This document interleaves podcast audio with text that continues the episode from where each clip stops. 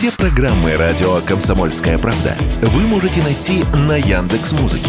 Ищите раздел вашей любимой передачи и подписывайтесь, чтобы не пропустить новый выпуск. Радио КП на Яндекс Музыке. Это удобно, просто и всегда интересно.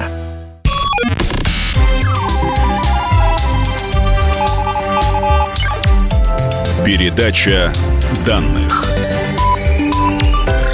Здравствуйте, друзья! В эфире передача данных. Меня зовут Мария Баченина, а в гостях у нас сегодня доктор физико-математических наук, ведущий телеканала «Наука», заведующий лабораторией в физическом институте имени Лебедева Российской Академии Наук и, более того, лауреат конкурса Российской Академии Наук 2022 за лучшую работу по популяризации науки Алексей Семихатов, чья книга «Все, что движется. Прогулки по беспокойной вселенной» признана лучшей научно-популярной книгой о жизни ученых и логике развития науки. Алексей, здравствуйте. Здрасте, спасибо. Здрасте. Алексей, я хочу в первых строках своего выступления поблагодарить вас, знаете, за что? За то, что вы решились поговорить на ту тему, на которую вообще не любят говорить. Вот честно вам признаюсь, все люди, все ученые, с кем я пыталась поднять эту тему, как-то вот дискомфортно себя ощущали, даже отказывая мне. Ну, Друз... может быть, я в конце тоже буду себя дискомфортно ощущать, и после этого никогда не буду соглашаться. Сейчас проверим. А, да, давайте. Уважаемые радиослушатели, тема нашего заседания – большой взрыв. А был ли, как говорится, взрыв. Скажите мне, пожалуйста, Алексей, а как поняли вообще, что что-то взорвалось? И вот с этого чего-то началась та вселенная, какой мы знаем ее видимую часть? Смотрите, а, у вас в одном вопросе, на один вопрос никак не поняли, потому что ничего не взорвалось. Сейчас а, мы это поясним. А там, насчет ключевое место, ключевой момент и вы это очень точно выразили, то, с чего началась Вселенная, как мы ее знаем. Значит, большой взрыв – это мы находимся в плену слов. Чудовищный термин, по-английски это не взрыв, а Big Bang. Он был, бэнг можно переводить очень разными способами. Большой бах, а можно и немножко более грубо. И э, было употреблено в несколько уничижительном таком, знаете, снисходительном плане человеком, которому не нравилась эта идея который говорил, ну что у вас там, большой бах, что ли, случился?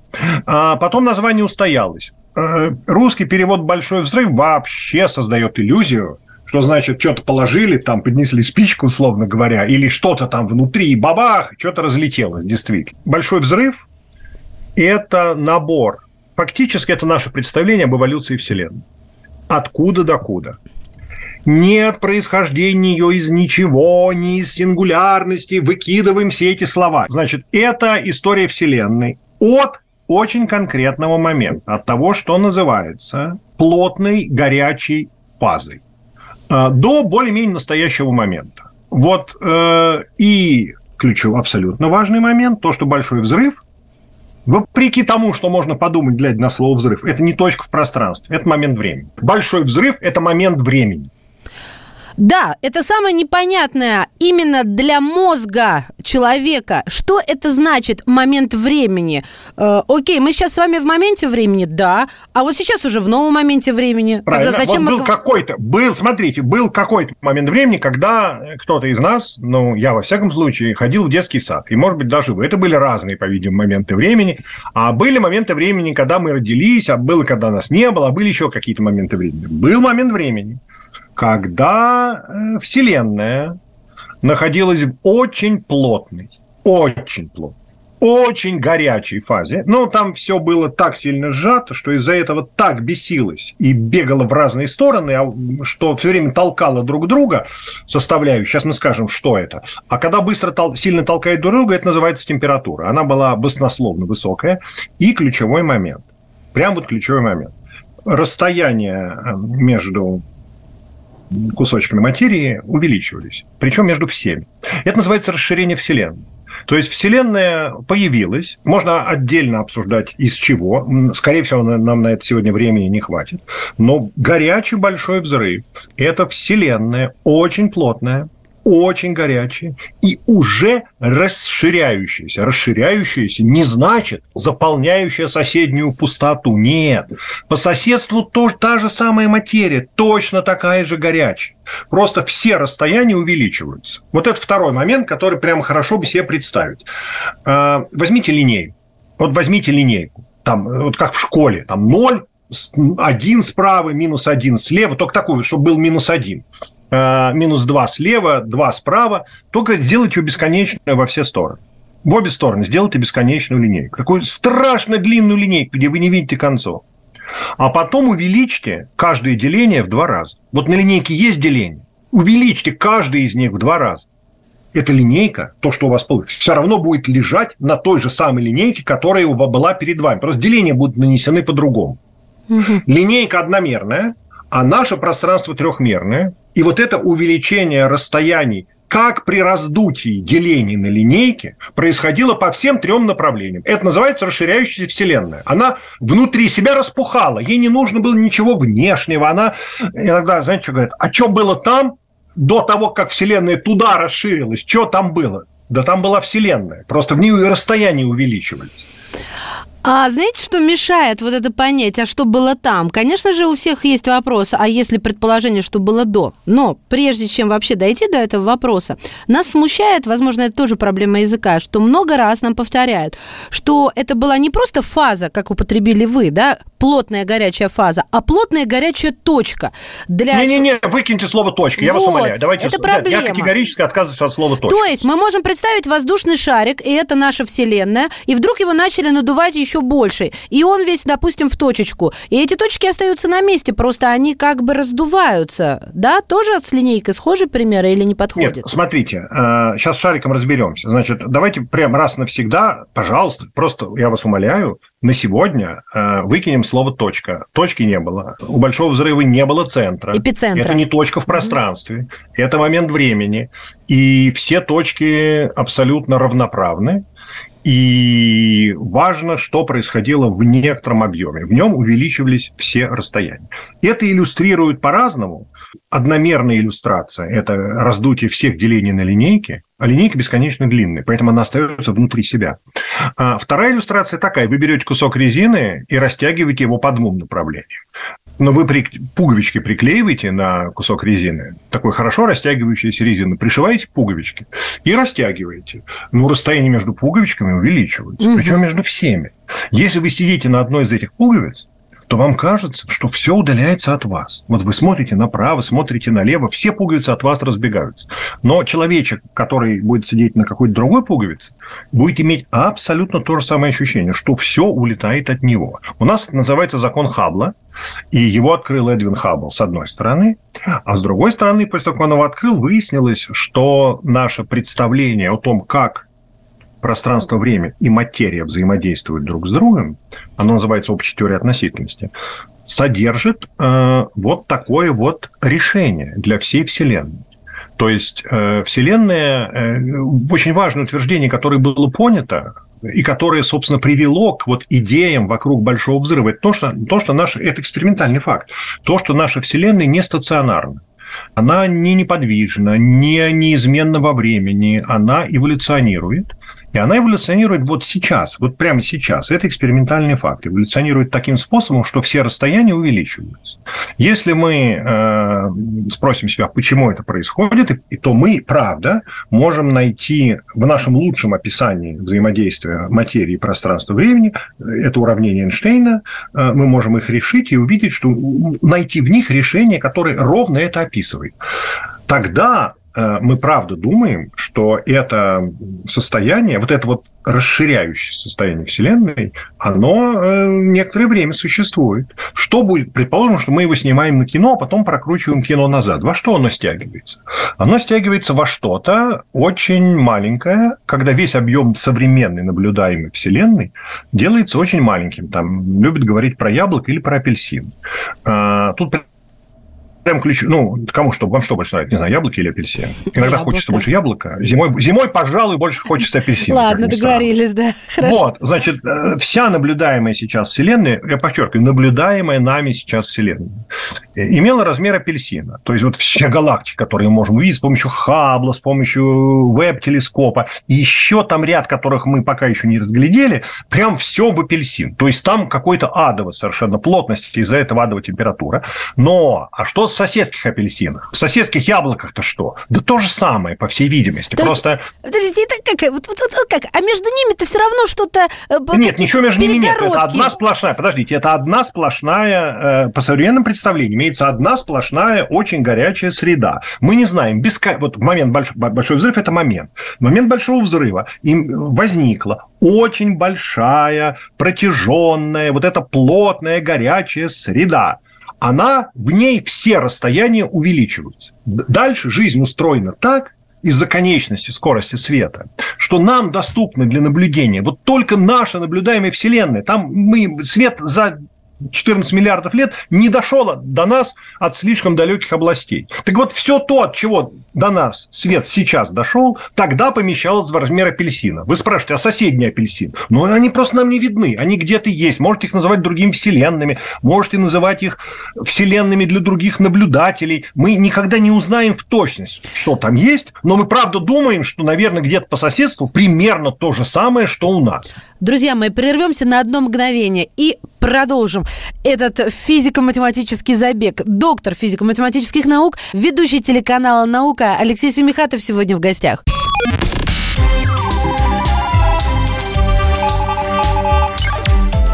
Передача данных.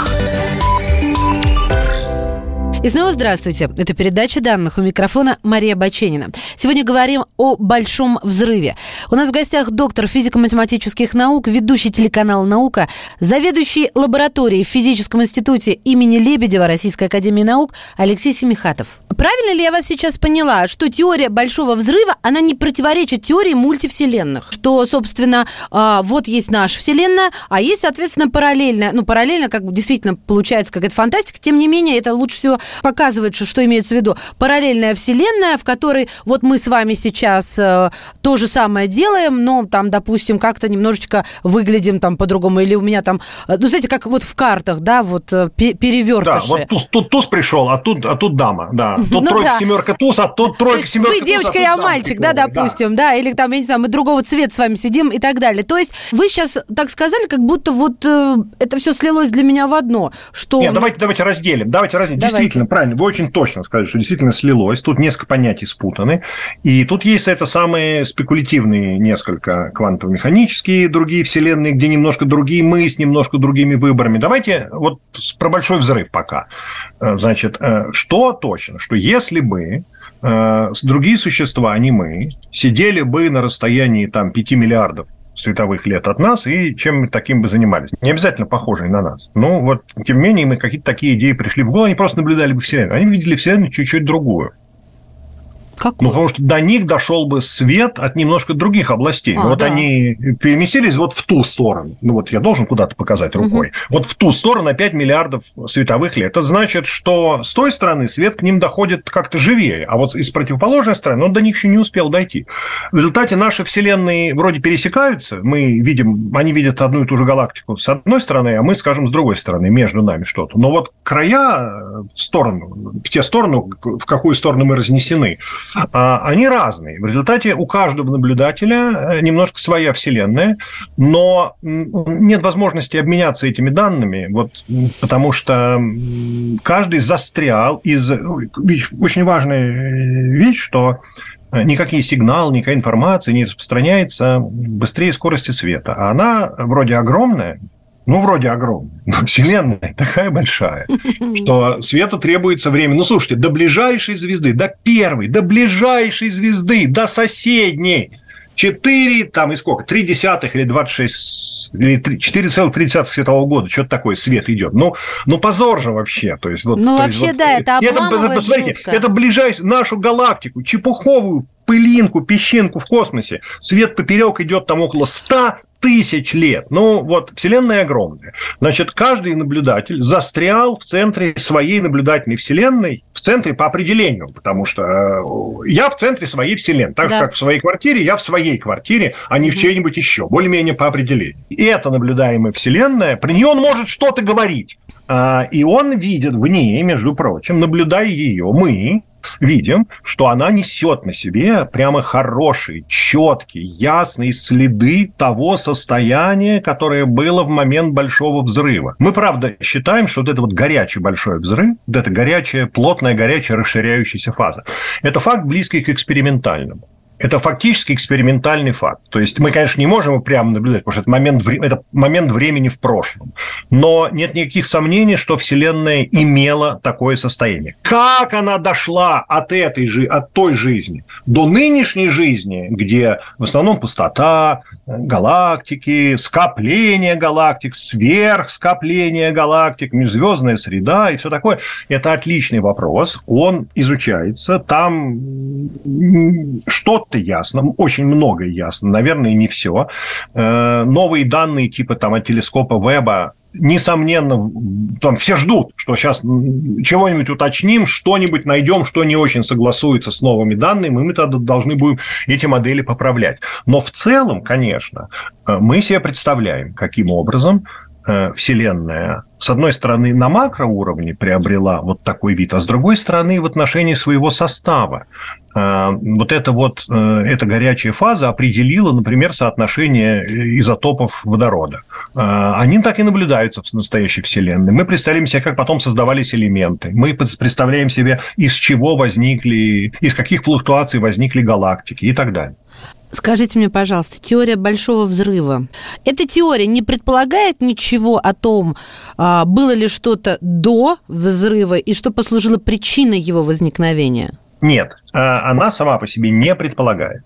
Э, она, ну, как наука развивается? Наука говорит, вот я вот это знаю, вот за это я отвечаю, вот про это я говорю. Дальше я спекулирую. Сейчас я скажу, как мы спекулируем. Но сама по себе идея большого взрыва – это вот горячая фаза, которая потом Вселенная расширялась и остывала когда что-то расширяется, оно остывает. Ваш холодильник э, э, холодит, потому что расширяет там жидкость в газ, и из-за этого э, делает холод. Потом сжимает ее там в воздухе, отдает туда тепло, а потом снова расширяет и делает холод. Значит, когда Вселенная расширялась, она охлаждалась. И мы в ней видим охлажденное излучение, так называемый Cosmic Microwave Background, реликтовое. Мне очень нравится русское название. Да, Релик... тоже красивое. Мне Релик, тоже отлично. Это отличное название. Мне жаль, что CMB в основном вытеснило его. Реликтовое излучение. Мы видим удивительные вещи, э, значит, вот э, галактики собраны глобально, на очень больших масштабах галактики собранные в какие-то там агломерации, и они по своему статистическому характеру э, повторяют квантовые флуктуации вот в той очень очень-очень э, тесной э, фазе. То есть они, вот. они продолжают себя так вести, просто э, разошлись, но продолжают. Они, да, себя. они, понимаете, вот э, значит гравитация стягивает туда, где уже куда уже что-то стянулось, mm-hmm. и чем сильнее стянулось, тем сильнее стягивает. Тут темную материю можно обсуждать отдельно, но сейчас это, это важно, но не очень важно, не первое, что важно. А, важно то, что сейчас, а из-за чего первая флуктуация возникла? Почему вот здесь оказалось чуть-чуть больше, а здесь чуть меньше, и тогда там, где чуть больше, туда значит все сильнее и сильнее стало стягиваться. Вот это потрясающая вещь вещь, значит, и это, за это ответственны прям квантовые флуктуации, прям квантовая природа мира, где ничто в некотором роде, в некотором роде ничто не постоянно, и э, все такой немножко вероятностный характер носит. И вот они, то, что самое маленькое, за что отвечает квантовая механика, оно из-за расширения Вселенной раздулось и превратилось в самое большое, что у нас есть. Вот здесь много галактик, здесь мало. Вот здесь вот дыра, а вот здесь вот, значит, нагорожены, нагорожены какие-то скопления галактик. Это прямо, это прямо довольно удивительно. Да, это очень интересно. Я просто-напросто сейчас э, пытаюсь тогда выстроить э, а, алго... не алгоритм, а как последовательность. То есть квантовый размер, размер э, и э, процесс инфляции Вселенной, да. затем размер апельсина, затем момент во времени большого взрыва, а затем, соответственно, наша, э, какой мы ее знаем сейчас. Ну, на протяжении, э, эволюционирующей ну, на протяжении... Переход к тому, да, ну, апельсин – это и есть момент большого взрыва, момент большого взрыва, когда только еще раз, мы же с вами вроде договорились, что что имело размер апельсина? То, что мы сейчас видим глазами. Вот все, что мы куда телескоп можем дотянуться, имело размер апельсина. Другие чуваки в 5 миллиардах лет назад имеют немножко другой апельсин. У них апельсин немножко другой, соседний, угу. чуть-чуть соседний с нами. Они там пересекаются там по нескольким долькам, но, в общем, у них немножко другой апельсин. У тех, кто очень далеко, мы про них никогда ничего не, не узнаем. У них совсем свой апельсин был когда-то. А, нам очень трудно сказать, где соседние апельсины. Нам очень что... трудно вообще это осознать все. Я не да, понимаю, конечно, как ученые это осознают. Да, нет, слушайте, а кто сказал, что наша интуиция э, и такой здравый смысл, который возник вот здесь вот на Земле в условиях постоянной гравитации, там, медленных скоростей, слабых гравитационных полей, что он приспособлен для такого обсуждения. Но а, тут вопрос, понимаете, а дополнительно сюда некую сумятицу вносят вот какое обстоятельство. Это, конечно, прекрасно для фантастов, там, фантазеров, что само по себе неплохо.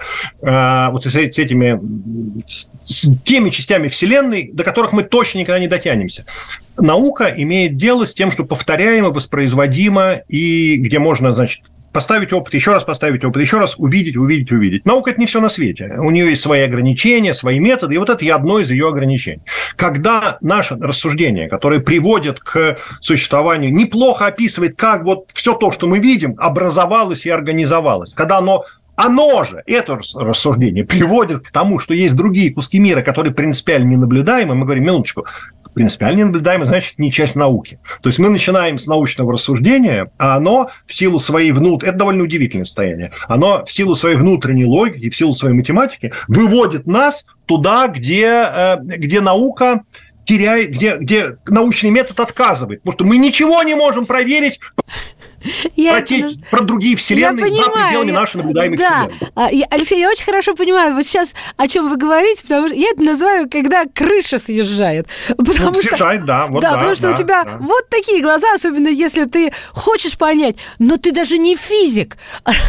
ты просто думаешь... Не, вы знаете, когда да слушаешь ладно. рассказы людей, которые вот буквально этим занимаются, они же к этому мерзавцы привыкают быстро. Да, и да, они да. Рассуждают об этом так, что Деформация. у физиков, у и физиков их соседей не прямо в это вовлеченных тоже крыша едет. Я знаю, да, я потому что делала несколько программ про квантовую физику, а, и, и мне понятно вот даже вот на таком кусочке времени, а, что, что можно испытать.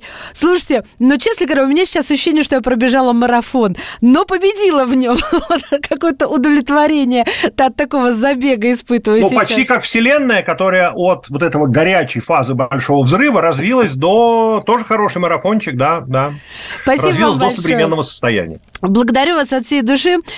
Спасибо. А, доктор физико-математических наук, ведущий телеканала «Наука», заведующий лабораторией в Физическом институте имени Лебедева Российской Академии Наук Алексей Семихатов сегодня был в передаче данных. Благодарю вас. Передача данных.